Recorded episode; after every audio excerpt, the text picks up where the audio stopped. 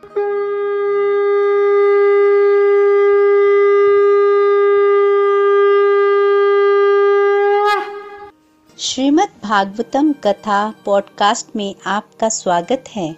Golok express में आइए, दुख दर्द भूल जाइए एबीसीडी की भक्ति में लीन होके नित्य आनंद पाइए। हरी हरि बोल।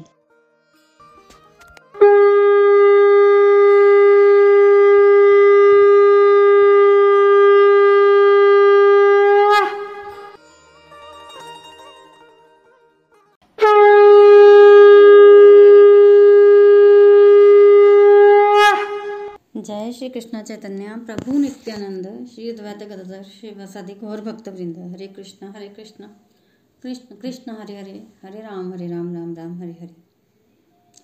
Hare Krishna Hare Krishna Krishna Krishna, Hare Hare Hare Ram Hare Ram Ram Ram, Hare Hare. Hare Krishna Hare Krishna Krishna Krishna, Hare Hare Hare Ram Hare Ram Ram Ram, Hare Hare. Busy through the body free as a soul Hari Hari बोल, हरि हरि बोल। ओम नमो भगवते वासुदेवाय। श्रीमद् भागवतम महापुराण की जय। गौर निताई की जय। श्री श्री राधा श्याम सुंदर की जय। शरीर से रहिए, व्यस्त और आत्मा से रहिए, मस्त हरि नाम जपते हुए। Transform the world by transforming yourself ना शस्त्र पे, ना शास्त्र पे, न धन पर और ना ही किसी युक्ति पर। मेरा तो जीवन आश्रित है प्रभु केवल और केवल आपकी कृपा शक्ति पर। गोलोक एक्सप्रेस में आइए, दुख दर्द भूल जाइए ए बी सी डी की भक्ति में लीन होकर नित्यानंद पाइए। जय श्री राधे कृष्ण। सो हरी हरी बोल everyone welcome again everyone to the evening satsang घर घर मंदिर हर मन मंदिर, सनातन धर्म की जय हो। एक बार फिर से आपका श्रीमद् भागवतम के सत्संग में स्वागत है। Shrimad Bhagavatam canto number ten हमारा चल रहा है। श्रीमद् भागवतम में कुल मिला के ट्वेल्व कैंटोज हैं, एटीन थाउज़ेंड श्लोक्स हैं और थ्री थर्टी फाइव जो हैं वो चैप्टर्स हैं। जिसमें से टेंथ कैंटो हमारा चल रहा है और इसमें हमने भगवान की वृंदावन लीलाओं का वर्णन सुन लिया है, भगवान की मथुरा लीला का वर्णन सुन लिया है, अब हम भगवान की द्वारिका लीला का वर्णन जो है वो सुन रहे हैं। जिसमें पिछले सत्संग में हमने सुना था कि कैसे भगवान ने दंत, वक्र, विदूरथ बलबल का वध किया और, सुदामा पर भगवान ने कृपा की। जो कि उनसे मिलने द्वारिका आया था और फिर भगवान जो हैं, कुरुक्षेत्र में वृंदावन वासियों से भेंट भी करते हैं। अब भगवान जो हैं, वो द्वारिका में सुखपूर्वक जो है, वो रह रहे हैं। भगवान श्री कृष्ण और बलराम जो हैं, वो अपने पिता और अपनी माता को प्रणाम करने के लिए रोज आते हैं। अब तक तो वसुदेव जी ये समझ गए थे कि उनके जो पुत्र हैं वो साधारण नहीं हैं। उनके कार्य ऐसे थे, उनको देखकर वो समझ गए थे।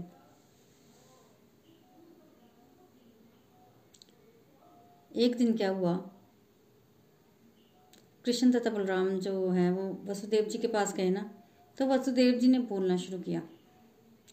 क्यों बोल रहे हैं? देखो, कुरुक्षेत्र में ऋषियों के मुँह से जब उपदेश सुना ना पिछले सत्संग में हमने श्रवण किया ना, ऋषि मुनि आए हुए थे, उपदेश दिया। तब इनको पक्का विश्वास हो गया कि इनके पुत्र जो है वो साधारण नहीं है। तब ये अपने पुत्र को कहने लगे, हे योगेश्वर कृष्ण, हे बलराम, मैं जानता हूँ कि तुम दोनों पूर्ण पुरुषोत्तम भगवान हो और भौतिक सृष्टि तुमसे उत्पन्न हुई है। तुमने अपनी शक्ति से अनंत कोटि ब्रह्मांडों की रचना की है। और फिर एज ए परमात्मा तुम उसमें प्रवेश कर गए। तुम ही इस पूरी सृष्टि के पीछे मूल कारण हो। चंद्रमा की चांदनी, अग्नि में जो उष्मा है, सूरज में जो प्रकाश है, तारों में जो जो चमक है और जो बिजली की चमक है, धरती की सुगंध है, ये सब तुम्हारे से ही आया है। जल, उसका स्वाद और जल से जो व्यक्ति की प्यास बुझती है, वो सब। बेसिकली जो जीवन की शक्ति है, जीवनी शक्ति है जल में, वो तुम ही हो। तो काफ़ी तारीफ़ करते हैं एक एक करके, देखिए, भगवान की अगर तारीफ़ करने लगे तो भगवान तो सब कुछ ही हैं। बुद्धिमानों की बुद्धि तुम हो, ये वसुदेव जी बहुत कुछ बोलते हैं। और कह रहे हैं कि संसार के जो लोग हैं, वो अज्ञानता में हैं। वो देख ही नहीं पाते कि तुम सब कारणों के कारण हो। और हमें जो है वो भगवान को प्राप्त करना है। इसलिए वो बार बार बार बार अज्ञानता के कारण जन्म मृत्यु के चक्कर में फंसे रहते हैं। और जन्म मृत्यु के चक्कर में फंसे रहने के कारण उनका जो जीवन है वो क्या हो रहा है? व्यर्थ हो रहा है। और ये भी तुम्हारी ही शक्ति के कारण होता है। तुम्हारी ही शक्ति के कारण जो है वो लोग जो है वो स्नेह की रस्सियों में बंद कर, ये मैं हूँ, ये मेरा है, ये मेरे पुत्र है, ऐसा कहते हैं। पर मैं जान गया हूँ, तुम मेरे पुत्र नहीं हो। तुम तो महाविष्णु हो, जिससे पूरी की पूरी सृष्टि जो है प्रकट हुई है। और तुम इस धरती का भार कम करने के लिए आए हूँ। इसलिए मैं तुम्हारी शरण में आया हूँ। मैं तुम्हारा, तुम्हारे चरण कमलों का आश्रय लेता हूँ। मैं साधारण जीव हूँ और अपने आप को शरीर मानता हूँ। और शरीर मानने के कारण मैंने काफ़ी भोग विलास कर लिया है। अब मैं थक गया हूँ। अब मैं थक गया हूँ। तो वो बेसिकली वसुदेव जी कह रहे हैं। भगवान कृष्ण के पिताजी ये कह रहे हैं। सच नहीं है ये सब। पर वो विनम्रता होती है ना, शुद्ध भक्त अपने आप को विनम्र ऐसे ही मानता है। तो भगवान और कृष्ण और बलराम हंसने लगे, मुस्कुराने लगे। ये सब सुनकर और कहा कि आप कुछ भी कह लीजिए पिताजी, है तो हम आपके ही पुत्र। है तो हम आपके ही पुत्र। वैसे तो वसुदेव जी उनको पुत्र ही मानते थे ना, पर वो ऋषि मुनियों की बातें सुनी तो भगवत बुद्धि हो गई। पर भगवान चाहते ही नहीं थी कि वसुदेव उनको भगवान के रूप में देखें। वो चाहते थे कि वो उनको पुत्र के रूप में देखें ताकि पिता पुत्र के बीच में जो संबंध है वो निभ सके। क्योंकि भगवान तो लीला करना चाहते हैं ना। देखो, भगवान लीला करना चाहते हैं, भगवान इंजॉय करना चाहते हैं रसों को। भगवान नहीं चाहते कि उनको ऐसे मूर्ति बनाकर जो है वो एक कमरे में रख दिया जाए और उनकी आरती वगैरह की जाए। अब भगवान ने जो है वो वसुदेव जी को थोड़ा उपदेश दिया। भगवान श्री कृष्ण का उपदेश सुनकर वसुदेव जी ने ना हृदय में ना शांति का अनुभव किया, संतोष का अनुभव किया, फिर वे चुप हो गए। देवकी भी वहीं बैठी थी। देवकी थोड़ी उदास थी। क्यों? देवकी उदास इसलिए थी क्योंकि उसके छह पुत्रों को कंस ने मार दिया था और आज देवकी के आँखों में आँसू थे और वो उन अपने पुत्रों को याद कर रही है। अब देखिए भगवान कृष्णा से क्या कहती है। देखिए, देवकी को भी ये पता है कि वो भगवान है। और देवकी ने ये भी सुना है कि संदीपनी मुनि के आश्रम में ये अपने गुरु के, गुरु माँ का मृत्यु पुत्र जो है वो लौट कर लौटा कर लाए थे। तो देवकी को ये पता है कि इनकी कैपेसिटी है। तो देवकी कहती है कि मुझे पता है, कृष्ण, कि तुम इस सृष्टि के कंट्रोलर हो। तुमने पृथ्वी का भार कम करने के लिए जन्म लिया है। आज मैं तुम्हारी शरण लेती। हूँ मैंने सुना है कि तुमने अपने गुरु माँ के मृत मृत पुत्र को वापस लाकर उनकी दक्षिणा चुकाई थी। अब मेरी भी इच्छा पूरी करो। मेरे मन में भी अपने उन छह पुत्रों को देखने की बड़ी लालसा है, जिनको कंस ने जो है वो मार दिया था। बस फिर क्या था? जब माता ने कहा तो कृष्ण और बलराम जो है वो चले गए। कहाँ? वो गए देवकी माता के छह मृत पुत्रों को लाने के लिए। तो सबसे पहले वो लोग गए सुतर लोक अब सुतर लोक में तो बलि महाराज रहते हैं। भगवान ने बलि महाराज को सुतर लोक का राज्य दिया। तो जब भगवान को आया देखा, बलि महाराज ने तो बड़े खुश हुए। बड़े ही खुश हुए। वे अपने आसन से उठे। उन्होंने भगवान के चरण कमलों में प्रणाम किया। उन्होंने भगवान कृष्ण तथा बलराम को सुंदर आसन बैठने के लिए दिया।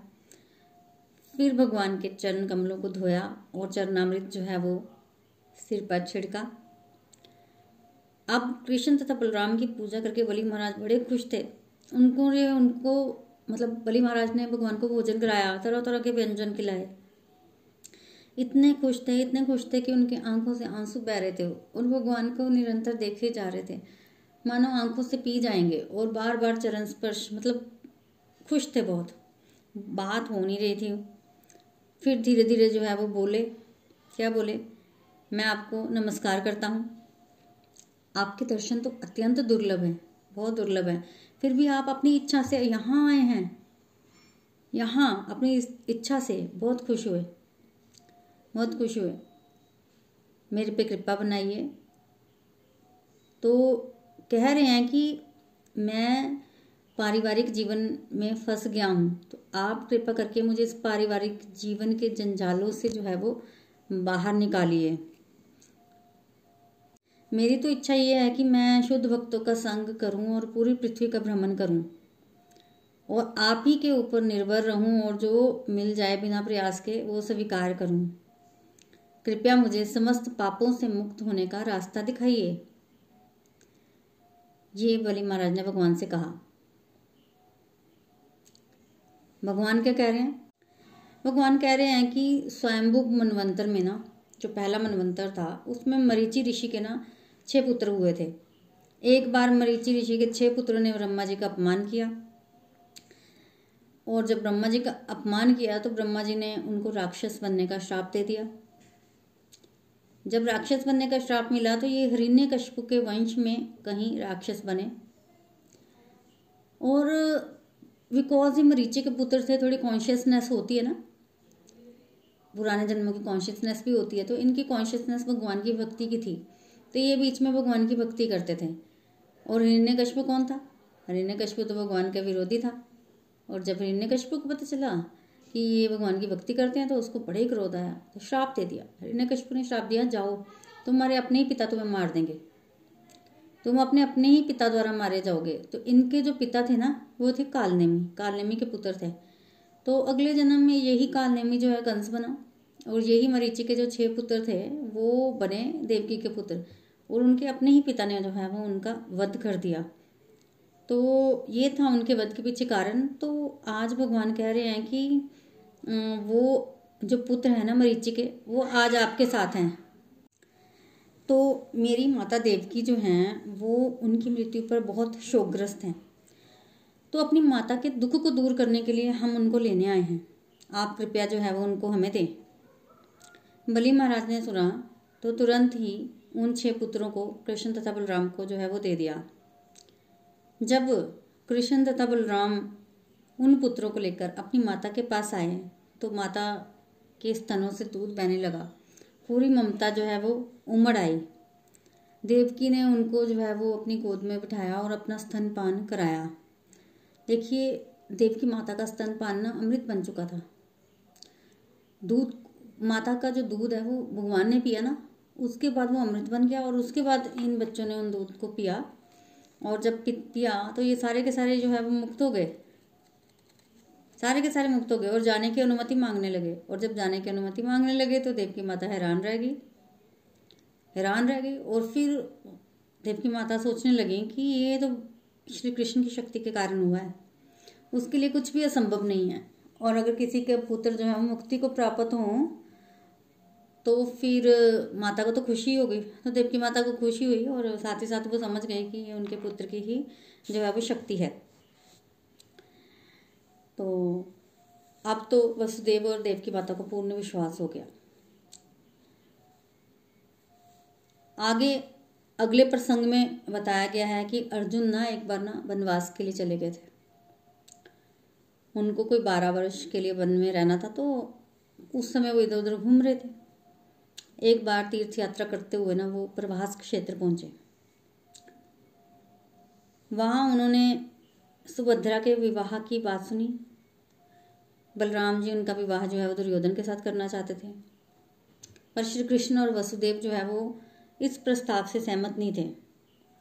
और अर्जुन जो है वो सुभद्रा से विवाह करना चाहते थे। अब अर्जुन ने भगवान को बोला तो भगवान ने अर्जुन को वहीं चातुर्मास से बिताने के लिए, चार महीने के लिए रहने का आदेश दिया कि तुम द्वारिका जाके चार महीने तक रहो।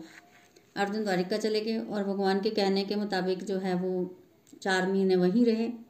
एक दिन बलराम जी ने अर्जुन को घर पे खाने के लिए बुलाया। देखिए, उस समय तक किसी ने अर्जुन को पहचाना नहीं था। घर में जब पहुँचे अर्जुन तो उन्होंने सुभद्रा को देखा तो वो विवाह तो पहले ही करना चाहते थे। बट अब उनकी वो इच्छा और तीव्र हो गई। सुभद्रा ने भी अर्जुन को देखा तो वो भी उनसे विवाह करना चाहती थी। तो समझ नहीं आ रहा था कि दोनों जो है वो किस प्रकार विवाह करें। तब भगवान से सलाह की गई। तब भगवान ने कहा कि अगर अर्जुन को कि अगर तुम सच में सुभद्रा से विवाह करना चाहते हो तो सुभद्रा का अपहरण कर लो। पर अर्जुन कहता है कि अपहरण कैसे कर लूँ? अगर मैं सुभद्रा का अपहरण करूँगा तो यहाँ युद्ध हो जाएगा। युद्ध तो मैं करना नहीं चाहता, क्योंकि महाभारत का युद्ध पहले ही होने वाला था। तब भगवान ने एक योजना बताई कि तुम सुभद्रा का अपहरण मत करो, सुभद्रा तुम्हारा अपहरण कर लेगी। मतलब ये कि सुभद्रा तुम्हें रथ पर बिठाकर, रथ चलाकर जो है वो ले जाएगी। हुआ भी ऐसे ही। बलराम जी दुर्योधन के साथ विवाह करना चाहते थे ना सुभद्रा का। पर जब पता चला कि अर्जुन जो है वो सुभद्रा को ले गए हैं तो बलराम जी क्रोधित हुए। बहुत क्रोधित हुए। तो वो लड़ना ही चाहते थे कि भगवान ने सैनिकों से पूछा कि किसने किसका अपहरण किया है। तब पता चला कि सुभद्रा ने अर्जुन का अपहरण किया है। फिर तो बलराम जी को ये विश्वास हो गया कि सुभद्रा अर्जुन से विवाह करना चाहती थी तो फिर वो चुप हो गए। क्योंकि वो अपनी बहन की जो है वो इच्छा को नहीं डाल सकते थे तो फिर उन्होंने जो है वो धूमधाम से उनका विवाह जो है वो कर दिया और सारी बात जो है वो शांत हो गई। इस तरह से भगवान ने अर्जुन का विवाह जो है वो सुभद्रा से करवाया। देखिए, विदेह राज्य की राजधानी थी मिथिला। उसमें भगवान के दो भक्त रहते थे। एक ब्राह्मण श्रुतदेव था और दूसरे महाराज बहुलाश्व थे। श्रुतदेव जो है, वो ब्राह्मण थे और ब्राह्मण जैसे रहता है, शांत वैसे ही रहते थे। बहुत ज़्यादा मेहनत जो है, वो नहीं करते थे अपनी जीविका के लिए। जो भी प्राप्त हो जाता था, उसमें वो संतुष्ट रहते थे। वे वेदों में पूर्ण विद्वान थे। इंद्रियों पर उनका जो है वो पूरा कंट्रोल था। उसी देश के राजा थे बहुलाश वो भगवान के महान भक्त थे। और वो संतोष, उनके मन में भी संतोष था, वो व्यर्थ की लड़ाई, झगड़े में विश्वास नहीं रखते थे। एक दिन, श्री कृष्ण जो है वो अपने रथ पर बैठकर ना वहाँ चले गए। दोनों की भक्ति भावना से प्रसन्न हो गए। और उनके साथ बड़े सारे ऋषि मुनि थे, जैसे नारद जी, व्यास जी, परशुराम जी, बृहस्पति, अत्रि ऋषि कन्व ऋषि मैत्रेय मुनि और सुखदेव गोस्वामी। अलग अलग गाँव नगरों से गुजरते हुए जो है, वो वहाँ पहुँचे। रास्ते में लोगों ने उनकी पूजा भी की, उनको भेंट भी दी। वेश बदलकर देवता भी उनके दर्शनों को आए और फिर भगवान की स्तुतियाँ की। जब इनको पता चला कि भगवान आए हैं, तब बहुलाश वो श्रुतदेव जो है, वो भगवान के स्वागत में गए और ये जानकर कि भगवान उनसे मिलने के लिए इतनी दूर आए हैं, वे उनके चरणों में गिर पड़े। फिर उन्होंने सबको जो है, वो अपने घर आने का निमंत्रण दिया। भगवान ने जो है, वो दोनों का निमंत्रण स्वीकार कर लिया। देखिए, भगवान के लिए कुछ भी मुश्किल नहीं है। भगवान ने दो रूप धारण कर लिए, दोनों जगह जाने के लिए। तो जब बहु, राजा बहुलाश ने भगवान को अपने घर देखा तो उनको बड़ी खुशी हुई। उन्होंने भी उनको भगवान को बिठाया, उनके चरण धुलाए, चरणामृत जो है वो अपने परिवार वालों के सिर पर छिड़का, उनकी आँखें जो है वो आंसुओं से भर गई। उन्होंने भगवान और जो ऋषि मुनि आए हुए थे, उन पर चंदन का लेप किया। उनको फूल मैलाए पहनाई, उनकी आरती की, उनको दान दिया, फिर भोजन कराया। भोजन करवाने के बाद सब आराम से बैठे। तब राजा बहुलाश्व ने भगवान के चरणों को अपनी गोद में रख लिया और भगवान के जो चरण हैं, उनको दबाने लगे और भगवान की स्तुति करने लगे। बहुत ज़्यादा स्तुति की और कहा कि आप कहते हैं कि आपको आपके भक्त बहुत प्रिय हैं। ना आपको अनंत शेष ना लक्ष्मी देवी, ना ब्रह्मा जी उतने प्रिय हैं जितने आपको आपके भक्त। और आप मेरे घर भी यही पुष्ट करने के लिए आए हैं कि मुझे मेरे भक्त बहुत प्रिय हैं। उस नगर के निवासियों पर कृपा करने के लिए ना भगवान कुछ दिन वहाँ रहे। और श्रुतदेव ब्राह्मण के घर भी तो भगवान गए थे, वहाँ भी उनका जो है वो बहुत बड़ा स्वागत हुआ। देखो, फ़र्क ज़रूर था। निर्धन होने के कारण उन्होंने कुश के आसन पर भगवान को बिठाया, पर उन्होंने बहुत ज़्यादा आदर सत्कार किया भगवान का। भगवान को जो है, वो खुद जो है, वो चरण धुलाए, चरणामृत सिर पर छिड़का। वो भी स्वयं को भूल गए। उनकी भी बड़े टाइम से इच्छा थी कि भगवान के दर्शन करें, और वो उनकी जन्मों जन्मों की इच्छा जो है, वो पूरी हुई। फिर उन्होंने भगवान को भोजन करवाया। दाल चावल थे भोजन में मतलब सादा भोजन था, पर प्रेम पूर्वक बनाया गया और प्रेम पूर्वक परोसा गया और भगवान और ऋषिगण खाकर जो है वो बहुत बहुत खुश हुए। तब तब शुद्धदेव सोचने लगा, मैं गृहस्थ और यहाँ ऐसे रहता हूँ घर पे और ऐसा क्या हुआ कि भगवान जो है वो मुझे दर्शन देने के लिए मेरे घर पे आ गए और मेरी सेवा जो है स्वीकार करने लगे? ये इसको उसने ना भगवान की जो है वो कृतज्ञता मानी और मतलब भगवान के चरण दबाने लगा और भगवान की स्तुति करने लगा। उसने भी बहुत सुंदर शब्दों में जो है वो स्तुति की भगवान की कि आप परमात्मा हैं, हम आपके सेवक हैं। सेवक हैं, पर किस प्रकार आपकी सेवा कर सकते हैं? किस प्रकार आपकी सेवा कर सकते हैं? इतनी प्यारी स्तुति की ना श्रुतदेव ने भगवान की कि भगवान ने उसका हाथ पकड़ लिया और कहा कि सिर्फ़ तुम्हें आशीर्वाद देने के लिए हम यहाँ आए हैं। ब्राह्मण परिवार में जन्म लेना सौभाग्य की बात है। और यदि वह ब्राह्मण तपस्या का पालन करता है, नियमों का पालन करता है तो वह और अधिक योग्य जो है वो बन जाता है। भगवान कहते हैं कि विद्वान ब्राह्मण के हृदय में सारे वेद जो है वो निवास करते हैं। जितनी श्रद्धा तुम्हारी मुझमें है, उतनी ही श्रद्धा से तुम इन ऋषि, ऋषियों की भी पूजा करो। ऋषियों की पूजा मेरी ही पूजा होगी। मेरे भक्तों के साथ मेरी पूजा होनी चाहिए। तभी मैं पूजा को स्वीकार करता हूँ। अगर कोई मेरे भक्तों को सम्मान ना दे तो फिर उसकी पूजा जो है मैं स्वीकार नहीं करता। तो भगवान ऋषि मुनियों ब्राह्मणों की और अपने भक्तों की बढ़ाई कर रहे हैं। तब शुद्धदेव जी ने पूरे हृदय के साथ ऋषियों सहित भगवान की पूजा की। महाराज बहुलाश्व ने भी इस प्रकार किया।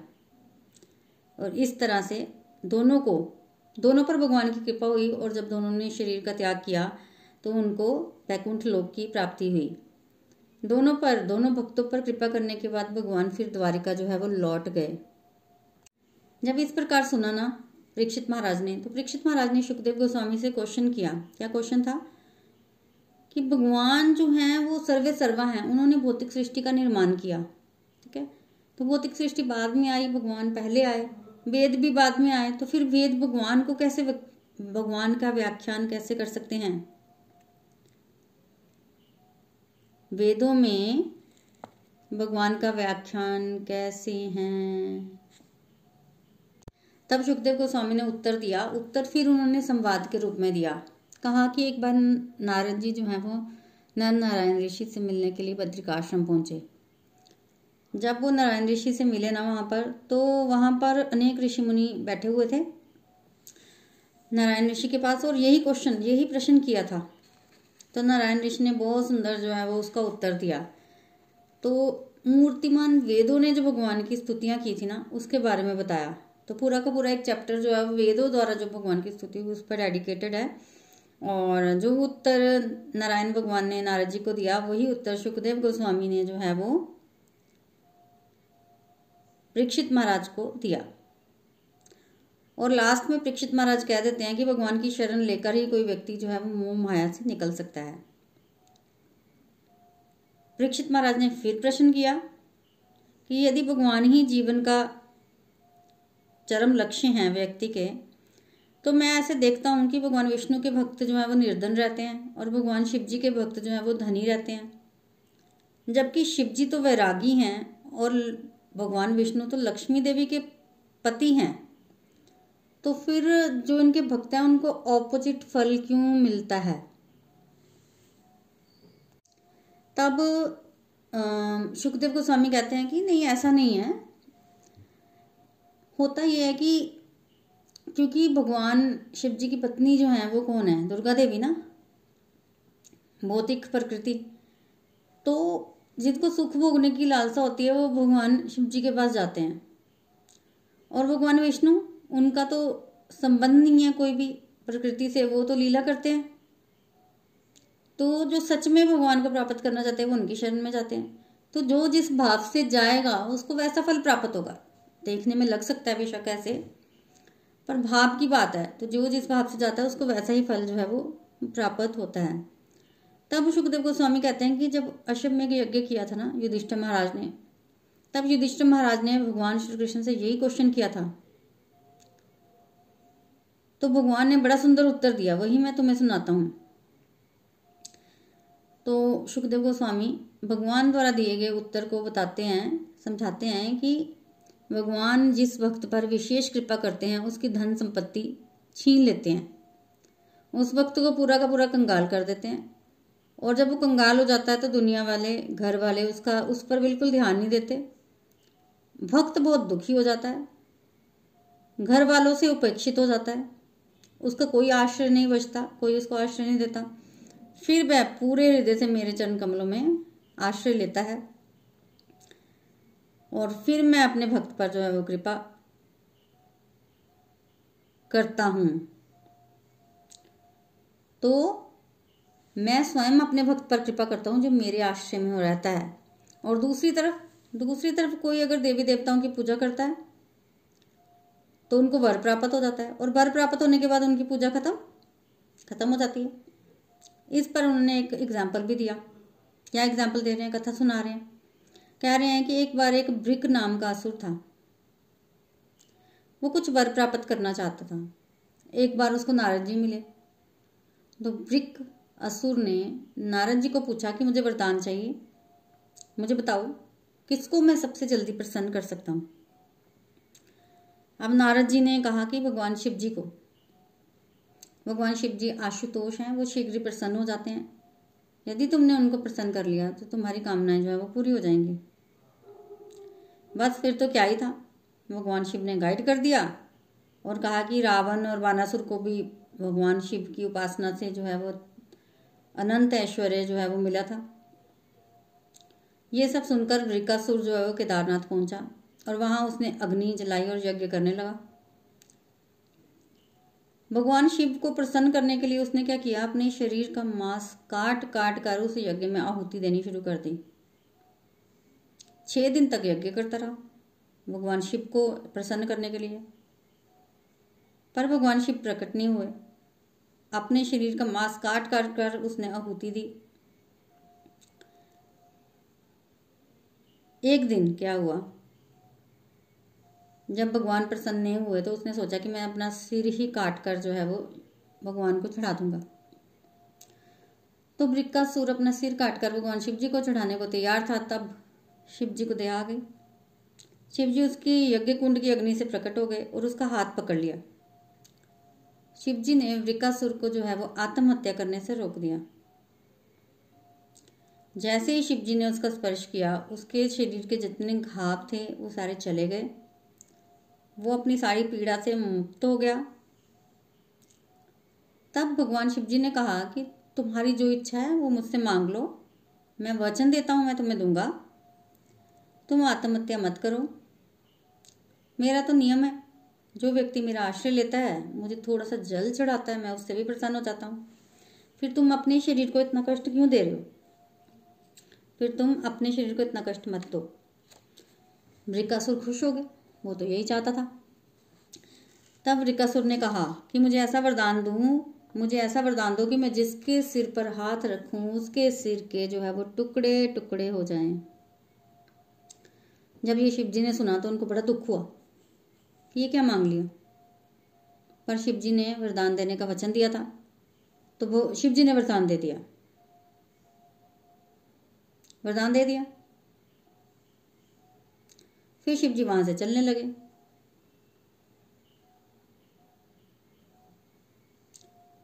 जब शिव जी वहाँ से चलने लगे तो वृक्कासुर को लगा कि क्यों ना मैं पार्वती जी से विवाह कर लूँ, क्योंकि पार्वती माता पर उनकी दृष्टि पड़ गई।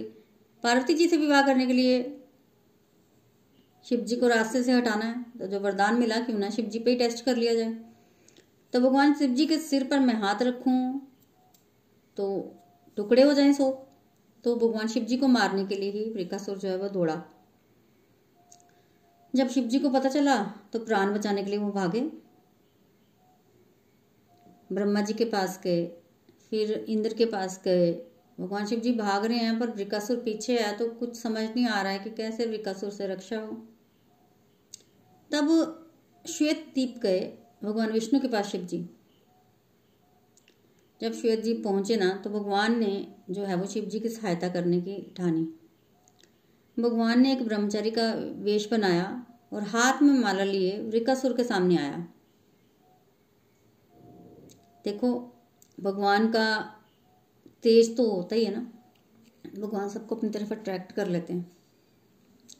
भगवान ने जाते ही कहा कि, वृकासुर, तुम बहुत थक गए हो। इतनी दूर क्यों आए हो आप? थोड़ा विश्राम कर लो। तुम बताओ, तुम क्या सोच रहे हो? ऐसा उन्होंने मधुर मधुर वचनों से जो है वो वृकासुर के कानों में अमृत खोला। देखिए, भगवान जो है वो सुंदर हैं। हर कोई उनसे अट्रैक्ट हो जाता है। तो वृकासुर ने भी उनकी बातें सुन ली। उसकी थकान भी दूर हो गई भगवान ने इतनी मीठी बानी बोली तो उसने सोचा कि मुझे उत्तर तो देना ही पड़ेगा। तो वृकासुर ने सारी बात बता दी। तब भगवान विष्णु ने कहा मुझे तो भगवान शिव जी पर जरा विश्वास नहीं है।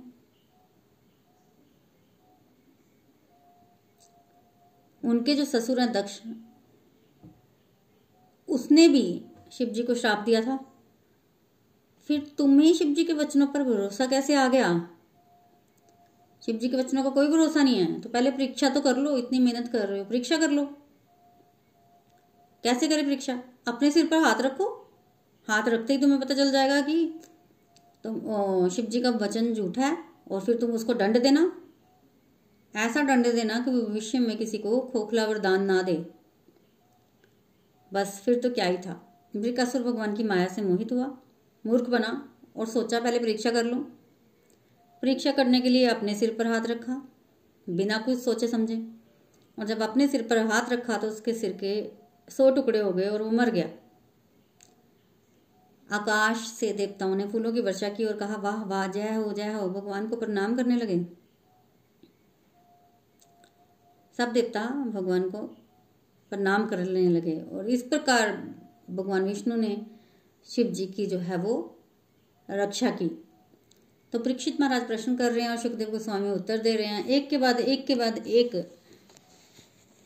सुखदेव गोस्वामी परीक्षित महाराज के प्रश्नों का उत्तर जो है वो दे रहे हैं। हरे कृष्णा हरे कृष्णा, कृष्ण कृष्ण, हरे हरे हरे राम हरे राम राम राम, हरे हरे हरे, हरि बोल। हरी, हरि बोल, हरी, हरि बोल। श्रीमद भागवतम महापुराण की जय हो। व्यासपीठ पर बैठे प्रीति जी, आपको शत शत नमन है। थैंक यू सो मच भगवान की इतनी प्यारी लीलाएँ हमें सुनाने के लिए। और हम सब इस लीलाओं को बार बार श्रवण करते रहें और इसी आनंद में खोए रहें। यही भगवान से हमारी प्रार्थना है। सच में दिल की गहराइयों से आपका बहुत बहुत आभार। जैसे कि आज के कुछ प्रसंगों का श्रवण हमने आपके श्रीमुख से किया तो उसी में से कुछ टेक अवेज कुछ रिफ्लेक्शन मेरी हैं, वो मैं शेयर करने जा रही हूँ भगवान की कृपा से।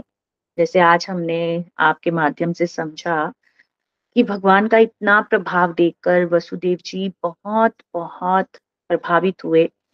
अब उनको भी यकीन हो चुका था, क्या यकीन हो चुका था कि मेरा पुत्र मेरा पुत्र नहीं है, ये स्वयं श्री हरि, श्री भगवान ही है। तो उन्होंने एक यज्ञ आरंभ किया और उस यज्ञ में महान महान ऋषि आए, जिन ऋषियों के बारे में आपने हमें बताया। है ना? और वो ऋषि क्या कर रहे थे? वो आकर भगवान की स्तुति कर रहे थे। तो ये देख के वसुदेव जी बड़े ही बड़े ही अचंभित हुए और उनको यकीन हो गया कि सच में मेरे घर मेरे घर जो बलराम और कृष्ण आए हैं, साक्षात भगवान का ही अवतार है। तो उन्होंने भी अब भगवान को, भगवान की तरह, भगवान को भगवान की तरह जो है पूजना आरंभ किया, जो कि प्रभु के पिता हैं। तो प्रभु नहीं चाहते कि मेरे पिता इस तरह से करें, क्योंकि भगवान को भी अपने अलग अलग रसों में जो भक्ति कर रहे हैं उनके जो भक्तजन, उसी में उनको आनंद आता है। तो इसीलिए वो नहीं चाहते कि मेरे वसुदेव जी पिता जो हैं, वो मुझे अपने भगवान माने। तो मुझे कुछ कुछ ना वो प्रसंग याद आ रहा था उस समय कि रामायण में भी आता है ना, भय प्रकट कृपाला, दीन दयाला, कौशल्या हितकारी। मतलब कौशल्या के सामने हमारी प्यारे से भगवान श्री हरि चतुर्भुज रूप में जब प्रकट होते हैं तो कौशल्या माता भी कहती है, ये क्या हो गया मेरे सामने? तो और भगवान देखते हैं कि माता को ज्ञान हुआ है तो उन्होंने क्या किया था? उन्होंने एकदम से उस ज्ञान को लुप्त करा दिया और एक छोटा सा शिशु का रूप धारण करके माँ से वो प्रेम, वो डांट, वो लाड, वो दुलार खाने के लिए चतुर्भुज नारायण श्री हरि एक छोटे से शिशु के रूप में हो गए, क्योंकि भगवान को भी इस धरा पे जब आना है तो ये वो ही भक्तों का सुख लेना चाहते हैं। इसीलिए भगवान ने अपने पिता के जो मन में है, ये भगवान वाला कॉन्सेप्ट जो है, वो दूर करा और उनसे कहा कि ये तो बिल्कुल सही है कि मैं हूँ भगवान, लेकिन मैं आपका पुत्र बनकर ही रहना चाहता हूँ। इसी स्मरण में आप जाएँगे तो ज़्यादा प्रेम प्राप्त करेंगे। और फिर देखिए, भगवान ने जब ब्रह्म ज्ञान दिया वसुदेव जी को, ये सब बातें सुनी तो पास ही बैठी हुई देव की मैया। देव की मैया के मन में आया कि भगवान तो सच में भगवान है सर्व सरमत है तो ये सब कुछ कर सकते हैं। तो क्यों ना मैं, जो मेरे मन की जिज्ञासा, लालसा है, जैसे कि कहा जाता है ना कि अगर भगवान के पास हमने जाना है तो पूरी तरह से आसक्तियों से इंसान जब खत्म हो जाता है, तभी भगवान के धाम में वो प्रवेश करता है। तो अभी एक आसक्ति बनी हुई थी मटेरियल वर्ल्ड की, देवकी जी की, अपने छह पुत्रों को वापस पाने की। तो उनको पाने के लिए, उनको पाने के लिए डायरेक्टली हमारी देव की मैया ने सीधा का सीधा ही एक बार में कह दिया कि मैं जानती हूँ, तुम भगवान हो। जैसे तुमने अपने गुरु सांदीपनी के पुत्र को वापस ला कर दिया था ना, वैसे ही मेरे भी बच्चों को वापस ला कर दो। मैं जानती हूँ कि तुम भगवान हो और तुम ऐसा कर सकते हो। देखिए भगवान, अगर दूसरों की माता के लिए, जैसे देखिए सांदीपनी गुरु माता के लिए उन्होंने उनका पुत्र लुटाया था तो ये तो स्वयं उनकी अपनी माता थी ना? तो उनके छह पुत्रों को ले जाने के लिए, वापस लाने के लिए बलराम जी और कृष्ण दोनों चल पड़े और कहाँ गए हैं? सुतल लोक में, दैत्यराज बलि के पास, बलि, बलिराज की कथा हमने पीछे आपके माध्यम से सुनी थी। क्या भगवान का वैसे देने का भाव है ना? आज बलि इतना भोग भोग रहा है। और जब भगवान का दर्शन पाता है तो प्रेम से, गदगद वाणी से यही कहता है कि, प्रभु, इस घर गृहस्थी के दम, जो झंझट है, इनसे छुड़ाइए मुझे। मुझे एकमात्र आपके भक्तों का संग प्राप्त हो। तो फ्रेंड्स हम कितने लकी हैं कि देखो, ऐसे वातावरण में, कलयुग जैसे वातावरण में, गोलोक एक्सप्रेस प्लेटफॉर्म के माध्यम से डिवोटी एसोसिएशन हमें मिला है है ना? वी आर सो ब्लेस्ड कि भगवान ने हमें भक्तों का संग दिया है। घर गृहस्थी के जंजाल तो वाकई उलझा के रख देते हैं जीव को। और अगर स्वयं बलि महाराज, जो भगवान के आशीर्वाद से सुतल लोक में इस चीज़ से फ्रस्ट्रेट हो रहे हैं तो फिर हमारा और आपका क्या बनेगा, है ना? तो इसलिए हमें डिवोटी एसोसिएशन की ये जो हमें ब्लेसिंग मिली है ना, इसको टॉप प्रायोरिटी पे रखना है कि भगवान जी सच में हम बहुत ब्लेस्ड हैं। और फिर भगवान ने बताया कि कैसे मरीची प्रजापति के पुत्र जो थे, स्वयंभू मनवंतर में, है ना? एक ब्रह्मा जी के श्राप के कारण दैत्य कुल में आए, कैसे वो पहले हिरण्य कश्यप के पुत्रों के रूप में आए और फिर भगवान जी के ही भाइयों के रूप में आए, है ना? तो कहने का मतलब कि भगवान ने तो पहले ही क्लियर प्रहलाद को बोल दिया था कि तुम्हारी 21 पीढ़ियों का उद्धार मैं करूँगा, है ना? तो हिरण्य कश्यप के पुत्र हैं और सतयुग में ये लीला हुई। अब कलयुग में जाकर सॉरी, द्वापुर में आकर भगवान ने इन छह भाइयों का उद्धार किया। कैसे उद्धार किया? बलि महाराज से ले जाकर देव की मैया के पास सौंप दिया और देव की मैया ने जब इनको दूध पिलाया, है ना? तो मैं ये कहूँगी कि वो देव की मैया का दूध नहीं था, बल्कि भगवान का अधरा अमृत था, क्योंकि वो दूध वो दूध भगवान ने स्वयं चखा था। वो अमृत बन चुका था और कभी कोई अमृत जब पी ले तो फिर वो इस जन्म मृत्यु के चक्कर से छूट जाता है, मोक्ष की प्राप्ति करता है। तो उन बालकों को भगवान ने वहाँ से मुक्त किया। देन हमने भगवान का एक और प्यारी लीला, जैसे द्वारिका लीला चल रही है ना तो भगवान बलराम जी के बारे में भी, अपने भाई के बारे में भी कर चुके हैं पीछे वर्णन। और आज हमने आपके माध्यम से सुभद्रा हरण की स्टोरी को जाना। कैसे सुभद्रा मैया का हरण हुआ? तो फ्रेंड्स यहाँ भी मुझे ये लग रहा था, देखिए, ये कॉन्सेप्ट रासुई यज्ञ हो, है ना? या सुभद्रा हरण हो, या फिर जहाँ थोड़े थोड़े छोटे छोटे प्रसंग, जैसे उद्धव का जाना और हमारे विदुर जी के बारे में, थोड़े छोटे छोटे प्रसंग ही सही। भागवतम में भगवान ने सिर्फ़ उन्हीं को ही पोषण दिया है तो ये महाभारत के पोर्शन ना सारे के सारे?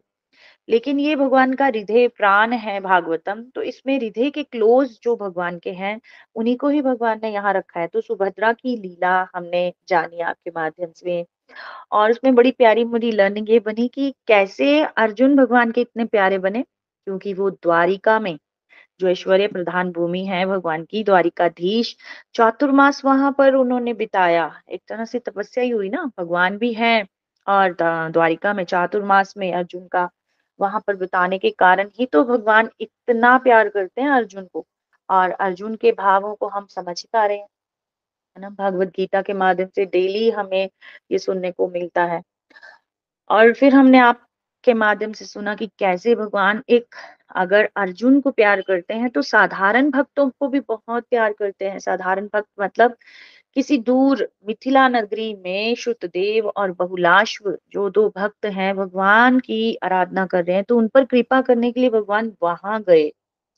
और अगर भगवान सोलह हज़ार एक सौ आठ रूप बना सकते हैं तो क्या इन दोनों भक्तों के लिए दो रूप नहीं बना सकते? दो रूप धारण करके दोनों को ही उनके प्रेम को भगवान ने आदान प्रदान किया। और दोनों में से मुझे एक चीज़ ये बड़ी अच्छी लगी कि देखिए एक ने भगवान के चरणों का चरणोदिक अपने सर पर चढ़ाया, है ना? और दूसरे का भगवान ने हाथ ही खुद पकड़ लिया। क्यों हाथ पकड़ा?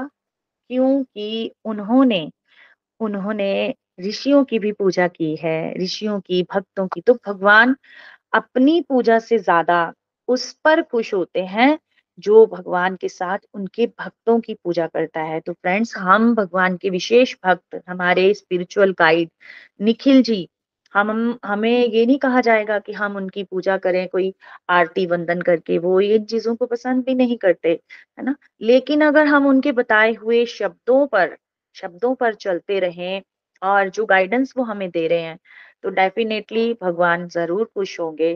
क्योंकि देखिए स्पिरिचुअल गाइड भी तो भगवान का ही भक्त है। अगर भगवान और उनके भक्त की पूजा हम दोनों तरीके से करें तो हमारा भी कल्याण हो सकता है। हमारा भी भगवान जो है, वो हाथ पकड़ेंगे। और जिस प्रकार भक्त भगवान की भक्ति करेगा, वैसे ही भगवान भी भक्तों की भक्ति करते हैं। यानी कि भगवान भी भक्तों को याद करते हैं। इसके बाद प्रीति जी ने बड़े ही प्यारे तरीके से हमें वेद स्तुति के बारे में बताया। फ्रेंड्स हमारी इतनी बुद्धि तो नहीं है कि हम वेदों को समझ पाए, है ना? भागवतम में भी फाइव सिक्स पेजेस का वेद स्तुति आती है, जिसमें क्लियरली क्लियरली यही हमें मैसेज है कि सर्वे सर्वा भगवान है और एकमात्र हमें उन्हीं की ही शरण में जाना है। फिर परीक्षित महाराज जी ने एक बड़ा ही प्यारा क्वेश्चन किया, जो कि कलयुग में मोस्टली लोग करते हैं कि शिव की भक्ति बेटर है या हरि की भक्ति बट बेटर है? शिव के भक्त जो हैं वो बहुत धनी और हरि के भक्त जो हैं वो निर्धन क्यों होते हैं? तो बड़ा प्यारा यहाँ पर प्रसंग बताया जो कि युधिष्ठर महाराज जी ने भी ये प्रश्न किया था। तो कैसे महादेव जी भी अपने ही दिए वर में आकर संकट में आ जाते हैं? है ना? देखिए फ्रेंड्स वैसे तो हमारा लेवल नहीं है है ना? आ, बहुत प्यारा प्रीति जी ने वर्णन किया कि भगवान की कृपा का कृपा क्या होती है? कृपा श्री हरि की वो होती है, जब भगवान सबका धन छीन लेते हैं, उसका धन कर देते हैं भक्त को। निर्धन करके फिर उसे सगे संबंधियों से दूर कर देते हैं, दुख में व्याकुल कर देते हैं और फिर वो धीरे धीरे जब डिटैच्ड हो जाता है ना, तब वो भगवान का आश्रय लेने की कोशिश करता है, तब भगवान उसे एक्सेप्ट करते हैं। तो अपना लेवल चेक करें हम फ्रेंड्स क्या हमारे अंदर ऐसा लेवल है, ऐसी तीव्रता है? हमारा तो थोड़ा सा भी दुख, कोई परेशानी, किसी सगे संबंधी ने कुछ कहा तो सबसे पहले तो हमारी सत्संग सेवा साधना ही छूटती है। तो मैं ये कहूँगी कि भगवान जी की बड़ी बड़ी कृपा रहे हम पर, हम परीक्षा के पी के भी लायक नहीं है, बट फिर भी हम यही भगवान से याचना करते हैं, प्रभु जी, जैसे भी हाल में हमें आप रखें, बस हे नाथ, हम आपको ना भूलें। और जो स्टोरी आपने हमें वृक्कासुर यानी शकुनी के पुत्र वृकासुर की सुनाई, वो भी बहुत बहुत प्यारी थी कि कैसे हमारे शंकर जी ने उनको वरदान दिया और फिर वो ही वरदान से वो खुद ही मुसीबत में आ गए। और इधर उधर ब्रह्मलोक पृथ्वी लोक यानी कि स्वर्ग इधर उधर सब भागे, लेकिन कहीं उनकी रक्षा नहीं हुई। तो फिर वैकुंठ में जाकर भगवान ने ही उनकी रक्षा की। तो फ्रेंड्स, देखिए, भगवान अगर आशुतोष भगवान श्री शंकर भी जो है, श्री हरि की शरण में जाते हैं है ना? तो मैसेज क्या है क्लियर क्लियर मैसेज यही है कि हमारे महादेव जी महान महान वैष्णव हैं। वह समाधि में लीन होकर हर समय हमारे ही आराध्य श्री हरि की पूजा करते हैं। इट डजेंट मीन कि हमें उनकी रिस्पेक्ट नहीं करनी, हमें उनकी रिस्पेक्ट करनी है। जैसे कार्तिक मास में बैकुंठ चौदश के दिन स्पेशली बताया जाता है कि उनके आगे दीप बाती करो और जाकर उनको हरे कृष्ण महामंत्र सुनाओ तो भोलेनाथ जी बहुत खुश होते हैं। और दूसरी तरफ़ कार्तिक में भोलेनाथ जी की पूजा किए देखकर हमारे श्री हरि बड़े खुश होते हैं। तो दोनों एक दूसरे की पूजा करने वाले भक्तों पर बहुत बहुत खुश होते हैं। बस भाव ये रहना चाहिए कि हमें भी वैसी भक्ति दीजिए। महादेव, जैसे आप गृहस्थी में रहकर हर समय हरि की भक्ति में डूबे रहते हैं, वैसे हम भी डूब पाए। और हमें भी भगवान ऐसे ही प्यार करें जैसे आपको प्यार करते हैं। तो मैं बहुत ज़्यादा समय ले चुकी हूँ आज हाँ, क्योंकि हमारी लर्निंग्स ही बहुत ज़्यादा हो जाती हैं प्रीति जी। सच में आप बहुत प्यारे तरीके से हमें समझाती हैं। थैंक यू सो मच भगवान जी से यही प्रार्थना है कि किसी प्रकार का अहम ना आए कि हम ये समझ पा रहे हैं सुन पा रहे हैं क्योंकि करने वाले भी वही सर्वे सर्वा वही हैं सुनाने वाले भी वही। बस हमें इस रस रस में हमेशा गोते खाते रहना है। तो thank you once again Hari बोल, हरी हरी बोल। चलिए, हमारे साथ स्टूडियो में कुछ और डिवोटीज भी हैं, उनके टेट कवेज भी लेते हैं। सबसे पहले हमारे साथ है मनोरमा पाठक जी चंपा से। हरि बोल, मनोरमा जी, हरी, हरि बोल। हरी, हरि बोल, हरी, हरि बोल। भागवतम महापुराण की जय। Hare Krishna Hare Krishna Krishna Krishna, Hare Hare. Hare Ram Hare Ram Ram Ram, Hare Hare. Thank you so much Preeti ji. और thank you so much Renu ji.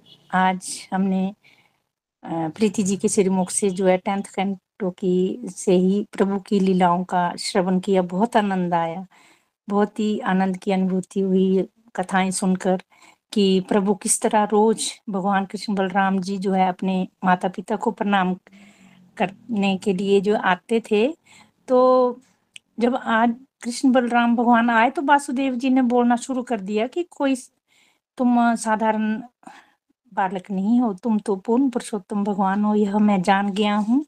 सृष्टि में उत्पन्न जो भी हुआ है, जो भी चल रहा है ब्रह्मांड में, उसका मूल कारण तुम ही हो। तारीफ़ किए जा रहे थे वसुदेव जी, प्रभु जी की कृष्णा की।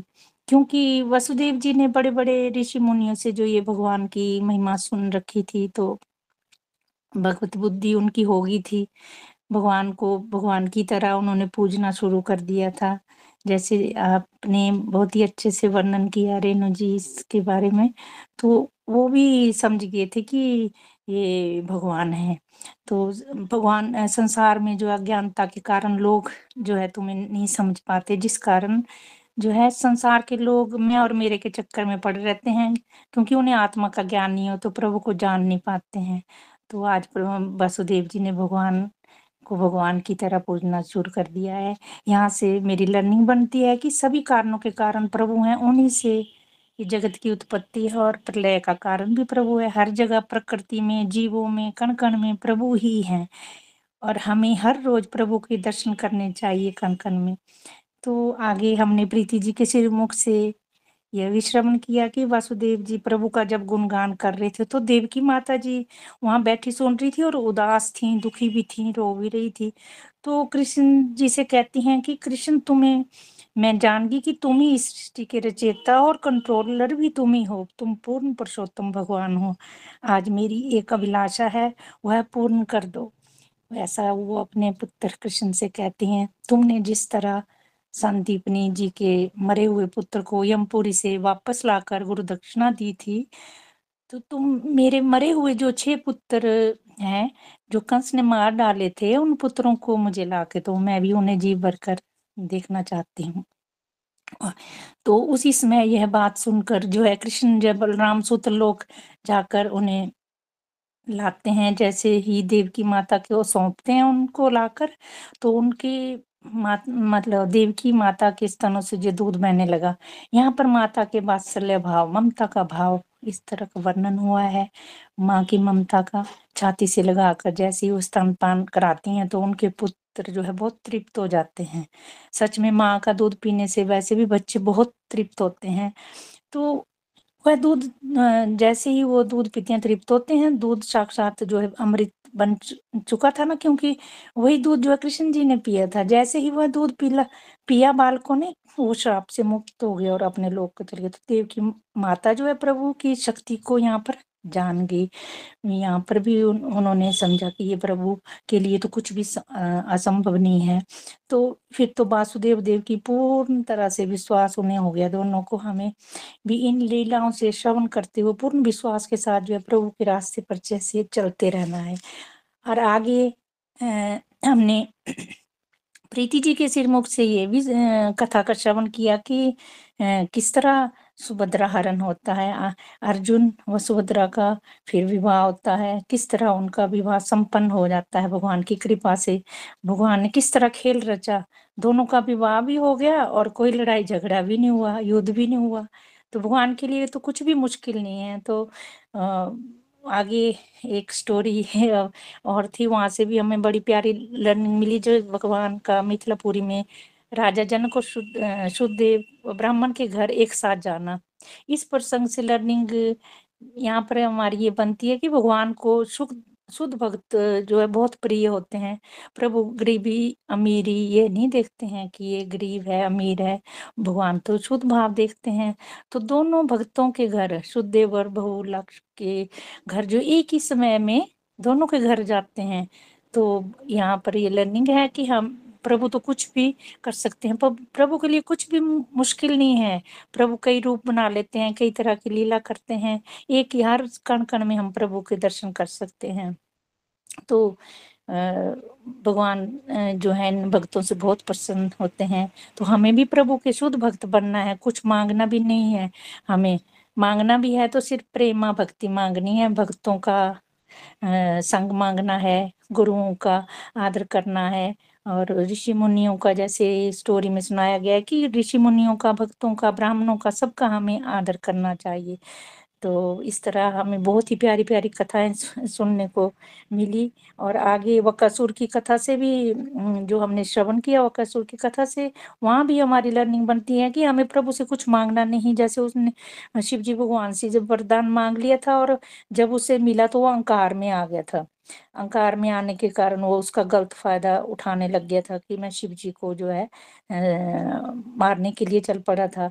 पर वहाँ पर भी भगवान प्रकट हो गए। भगवान ने अपनी लीला दिखाई तो भगवान ने जो भी उनके जो बकासुर था उसको भगवान उसका अहंकार तोड़ दिया वहाँ पर आके। कृष्ण भगवान जी ने तो उन्हीं उन्होंने उन, उनका ऐसी ऐसी बातों में उलझाकर मीठी मीठी बातों में उलझाकर उन्हीं खुद ही उस, में भस्म हो गए वकासुर तो हमें जो है प्रभु पर विश्वास करके चलना है और इन जो शास्त्रों का अध्ययन है, हमें नित्य निरंतर करते रहना है, आगे बढ़ते रहना है और प्रभु के साथ जुड़े रहना है।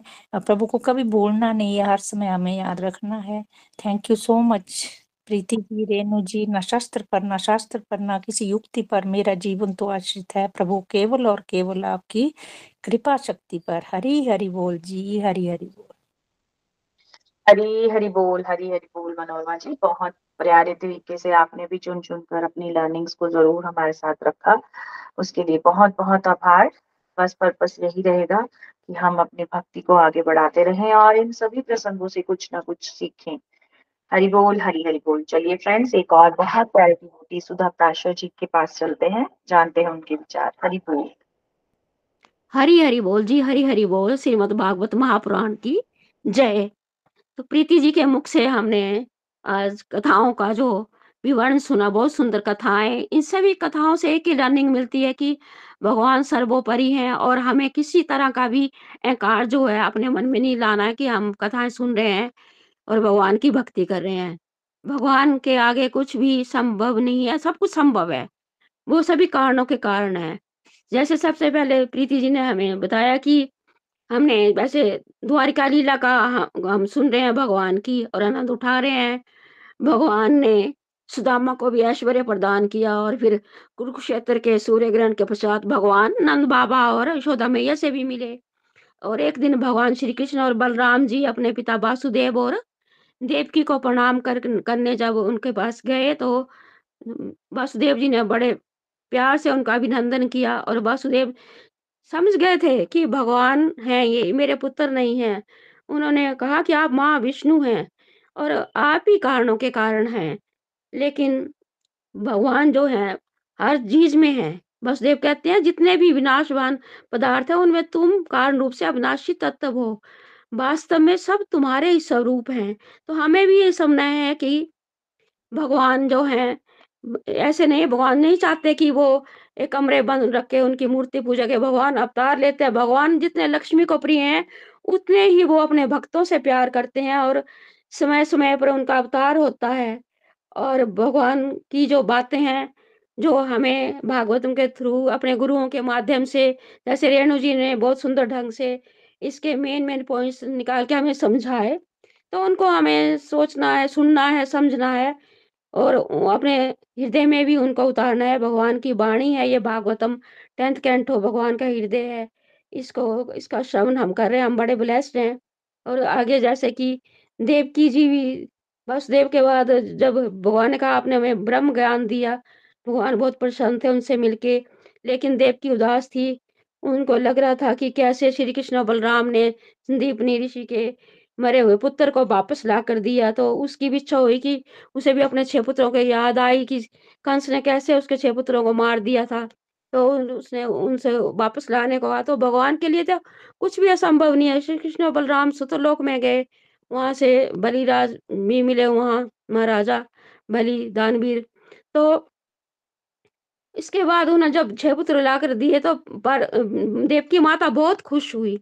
उनके गोदी में लिया और वो दूध पिलाया, जो भगवान पी, पीने पिया था, अमृत बन चुका था वो। और उनके पुत्रों ने वो पिया, बड़ी तृप्त हुई। उनके आँखों से आँसू बह रहे थे, उनको देख रहे थे। फिर उनको मोक्ष मिला, क्योंकि अमृत पी के जो है, वो मोक्ष ही मिलता है। तो देवकी को, इसकी खुशी उनके पुत्रों को मोक्ष मिला, बहुत अच्छा लगा उसको, उसे भी फील हुआ और उसने यही कहा कि तुम ही योगीश्वरों के ईश्वर हो और उसके बाद सुभद्रा के हरण की कथा कैसे चार चतुर्मास में अर्जुन जी को भगवान ने वहाँ द्वारका में रहे और बाद में उनका विवाह भी सुभद्रा के साथ हो गया और इसके बाद राजा जनक श्रुतदेव की, श्रुतदेव ब्राह्मण के घर में भगवान गए और वहाँ पर बहुला, बहुलाशव जो था और श्रुतदेव मिथिलांदेश बहुलाशव श्रुतदेव के पास भी गया उन्होंने उनका बहुत आदर सत्कार किया। भगवान जो है, बहुत ही भगवान ये नहीं देखते कि कोई अमीर है, गरीब है, वो अपने भक्तों को, भक्तों की जो उनके प्रति श्रद्धा है उनको उसको समझते हैं भगवान। भक्तों के अपने भाव को समझते हैं, उनको, सुखदेव को बड़ी प्रसन्नता हुई, उन्होंने भोजन वगैरह करवाया। सभी तृप्त ऋषि मुनि सभी को और आगे वेद स्तुति के बारे में भी हमने प्रीति जी के मुख से सुना, इनके बहुत आभारी हैं हमें। जिन बातों का बिल्कुल ही ज्ञान नहीं था, वो थोड़ा थोड़ा हमें पता चल रहा है। भागवतम क्या, इसमें क्या है, इसमें इनके, इसके अध्यायों में क्या लिखा है? जैसे वेद स्तुति के बारे में भी बहुत सुंदर ढंग से हमें बताया, वेद सर्वोपरि है हमारे लिए। इनका पार हम नहीं पा सकते वेदों का। और आगे भगवान की बारे में बताया कि जैसे शिव जी भगवान जो है, वो सब कुछ त्याग के तपस्या में लीन है। रेणु जी ने भी हमें समझाया कि कैसे परीक्षित महाराज ने प्रश्न किया, सुखदेव स्वामी से कि भगवान शिव जी की भक्ति क्यों करे और विष्णु की किस लिए की जाती है? शिव जी के, कुछ भक्त शिव जी के होते कहते हैं कि भगवान शिव जी जो है, बड़ी जल्दी प्रसन्न हो जाते हैं और अपने भक्तों को सभी कुछ धन दौलत, सभी कुछ से संपन्नता से संपन्न करवाते हैं और भगवान विष्णु की वो जो कुछ भी है छीन लेते हैं, फिर जो भी है भक्त, उनकी भक्ति करता है, सब कुछ देते हैं वो, ऐसा नहीं लेकिन एक विरक्ति उसमें आ जाती है, दुख से जब हम हमारे अंदर, हमारे, हमें दुख मिलते हैं संसार में, हम भटकते हैं तो हम प्रभु की शरण में जाते हैं, भगवान की शरण में जाते हैं, और शिव जी और विष्णु सभी एक ही हैं एक दूसरे को भज रहे हैं, कोई भी अलग नहीं है, लेकिन हम बड़े खुश हैं, ब्लेस्ड हैं कि शिव जी की कृपा से ही हमें श्री कृष्ण, विष्णु जी की, श्री कृष्ण जी की भक्ति मिली है। भगवान के जो अवतार है, उनका हम आनंद उठा रहे हैं। हर युग में भगवान ने अवतार लिया, अपने भक्तों को दर्शन दिए, भक्तों पे कृपा की। तो भक्त जो है, भगवान को बहुत प्यारे हैं। तो मैं भी यही कहूँगी, हमें भी जो है, भक्तों का साथ बना रहे। हम भगवान की कथाएँ सुनते रहे, गुरुओं का आशीर्वाद बन रहे। भगवान की ब्लेसिंग्स बनी रहे। और ये भगवान की कथाएँ हम सुनते रहे, हमें हमारे अंदर कोई भी अहंकार ना आए, बस ये भगवान से प्रेयर करती हूँ। एक निमित्त मात्र का भाव लेकर हम इनकी कथाओं का श्रवण करें। So thank you so much Preeti ji, Renu ji और सभी भक्तजन, मनोरमा जी की भी लर्निंग बहुत सुंदर है उनसे सीखने को मिला। हरी हरी बोल जी हरी हरी बोल। हरी हरी बोल, हरी हरी बोल सुधा जी, बहुत प्यारे आपके भी टेक अवेज रहे। डेफिनेटली हमारे अंदर अहंकार ना आए और भक्तों का साथ बना रहे। यही हम एक दूसरे के लिए प्रेयर्स करते हैं। हरे कृष्ण हरे कृष्ण कृष्ण कृष्ण, हरे हरे हरे राम हरे राम राम राम, हरे हरे। चलिए फ्रेंड्स लास्ट सेगमेंट की तरफ़ पढ़ते हैं। हमारे साथ रमा नीलम शर्मा जी हैं। हमें प्यारा सा भजन आज को सुनाएँगे। हरी बोल, हरी, हरि। हरी हरी बोल हरी बोल। Thank you so much Preeti ji. Thank you Renu ji. बहुत प्यारा आज का सत्संग था और बहुत बहुत कुछ लर्निंग जो सुधा जी और मनोरमा जी द्वारा भी दी गई, बहुत अच्छी थी। हमेशा कुछ ना कुछ सीखने को मिलता है। इसमें छोटी सी एक लर्निंग है मेरी भी कि जब पता चला कि वासुदेव, देव और देवकी जी को कि ये तो मेरे, हमारे पुत्र नहीं है, ये तो भगवान है, सर्वे सर्वा है तो कैसे देवकी जी ने कहा कि मुझे तो मेरे पुत्र वापस चाहिए। जब जब छोटे थे ना कृष्ण भगवान तो तब तो देवकी कह रही थी, मेरे लल्ला, इधर मत जाना, चोट लग जाएगी, उधर मत जाना, इधर मत भागना। परंतु जब पता चल गया कि ये तो भगवान है तो कैसे देवकी ने पूरे हक से अपने पुत्र वापस मांगे, जिनको फिर भगवान जी ने श्राप से मुक्त किया? और दूसरा जो सुभद्रा वाला कॉन्सेप्ट मुझे बड़ा अच्छा लगा कि सुभद्रा को भगवान जी ने पहले ही बता दिया था कि आप जो रथ की वागडोर है आप अपने हाथ में पकड़ोगे। तो फिर क्योंकि सुभद्रा की शादी जो थी वो उसमें बलराम जी सहमत नहीं थे तो अगर सुभद्रा ने उसको लगाम को पकड़ा तो फिर ये है कि सुभद्रा को तो कुछ नहीं बोल सकते थे भगवान क्योंकि वो उनकी बहन थी। तो उन्होंने जब कहा कि सुभद्रा उनका हरण करके ले गई है भगवान जी का तो फिर बल, बलराम जी ने उनको कुछ भी नहीं कहा। तो ये दोनों लर्निंग मुझे, मेरी जो अंडरस्टैंडिंग बनी। So thank you so much आज का बहुत प्यारा सत्संग था। मैं आगे बढ़ती हूँ अपने भजन की तरफ़। हरी हरी बोल हरी बोल। चले आओ चले आओ। तुम्हें अपनी सुनानी है। ये मेरी आप बीती है। ये मेरी ही कहानी है। चले आओ चले आओ, तुम्हें अपनी सुनानी है। ये मेरी आप बीती है। ये मेरी ही कहानी है। हरी, तुम मेरी चाहत हो। किसी से हमको क्या लेना? हरी, तुम मेरी चाहत हो। किसी से हमको क्या लेना?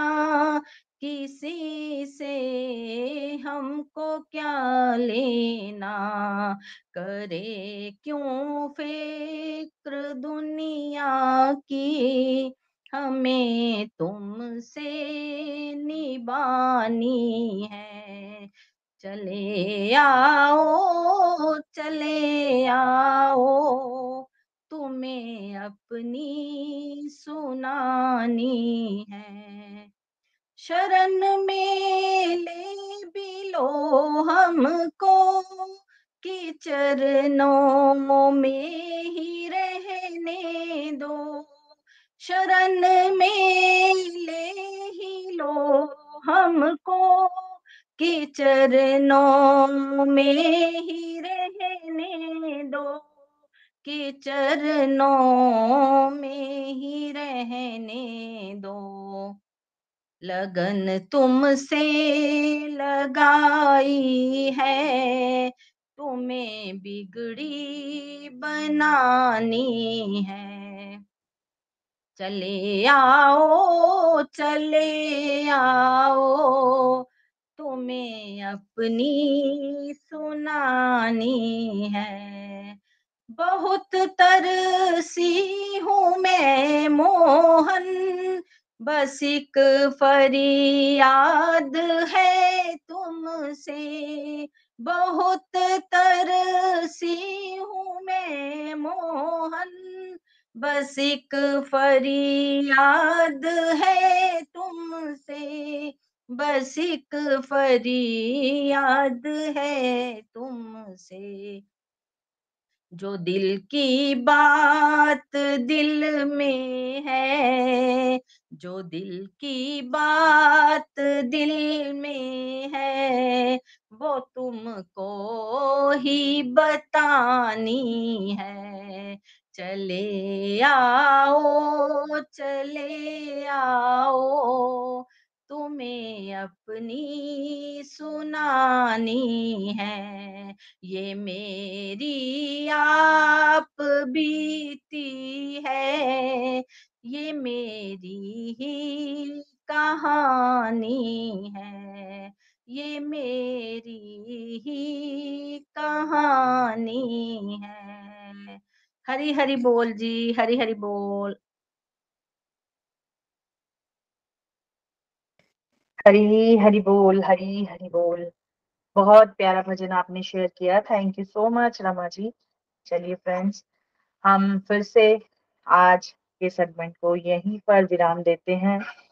और हम सबको वेट रहेगी अगले एपिसोड की, कि प्रीति जी के माध्यम से कि कौन सी भगवान की प्यारी सी लीला का श्रवण हम कर पाएँगे। गोलोक एक्सप्रेस से जुड़ने के लिए आप हमारे email address info at Golok express dot O द्वारा संपर्क कर सकते हैं, या हमारे व्हाट्सएप या Telegram number seven zero one eight zero two six eight two one से भी जुड़ सकते हैं। आप हमसे फेसबुक पेज और यूट्यूब चैनल के माध्यम से भी जुड़ सकते हैं। हरी हरी बोल।